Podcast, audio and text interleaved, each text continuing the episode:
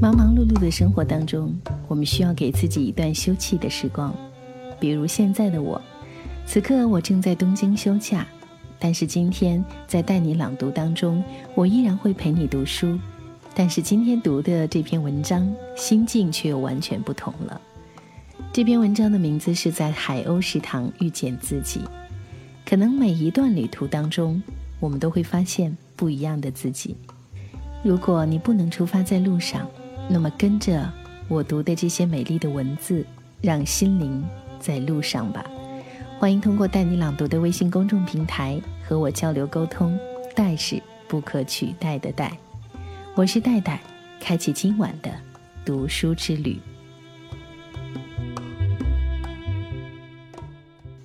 在旅途中，大家一般不会去问对方的过去，不问年龄，不问职业。但有一点一定不会忘记问到，那就是现在选择何种旅游线路。看似平凡不起眼的一个小问题，却是打开一切疑问的钥匙。一个人选择的旅游线路，折射了他的一切，从中可以发现他的人生观、价值观，以及他对旅行抱有的期待。我通常会和在旅行地遇见的女人聊天儿。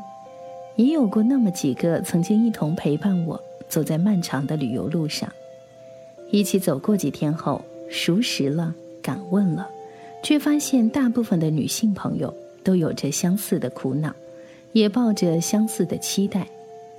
当内心深处发出想重新开始生活的渴望时，她们选择勇敢地独自踏上旅程，她们选择追逐幸福。这种幸福并非他人眼中那表面的幸福，而是真正能满足自我、实现自我。我曾偶然看到过一部日本小清新独立电影，叫做《海鸥食堂》。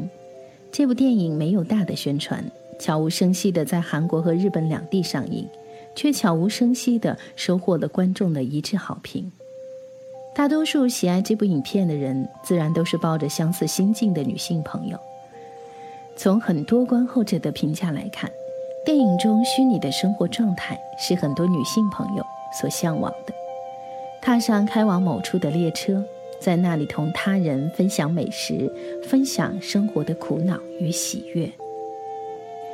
这部电影有什么特别之处吗？实话说。海鸥食堂的故事情节很平淡，没有向我们展现特别的人生，没有揭示特别的解决方案。他们带着各自的过去，聚集在芬兰的一家日式餐厅里，摆上简单而温暖的饭菜，分享各自的故事。这就是全部剧情，没有曲曲折折的过去，不过是因为单纯的好奇，并被芬兰所吸引，所以来到这里罢了。但他们看上去愉快又温暖。突然，我也想遇见同影片中的主人公幸会一般的同道女人，带着我奇怪的理想，开始打包行李。我想飞去真正的海鸥食堂，同迎接人生转折点的他们一同分享我内心的故事。于是乎，买了经由莫斯科的便宜机票。在赫尔辛基中央站附近找了一家小旅馆住下。路上，我一直询问我自己：有必要只是为了遇见首尔街头随处可见的女子而来到这么远的地方吗？但是，我想离开现在所居住的世界，脱离既有的生活轨道。在我看来，在陌生的食堂里吃一顿饭，也不是想象中那么糟糕。或许没能在那个地方遇见我想见的他，可是我相信我能将那小幸福带回家。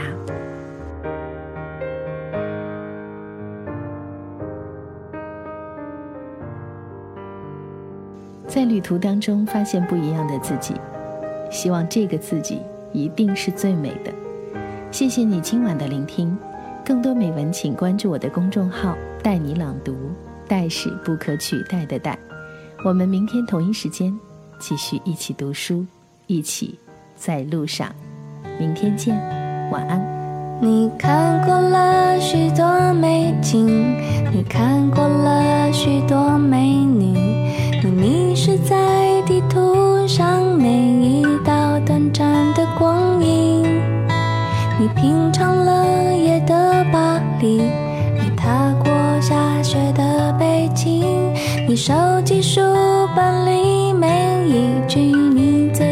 的真理却说不出你爱我的原因却说不出你欣赏我哪一种表情。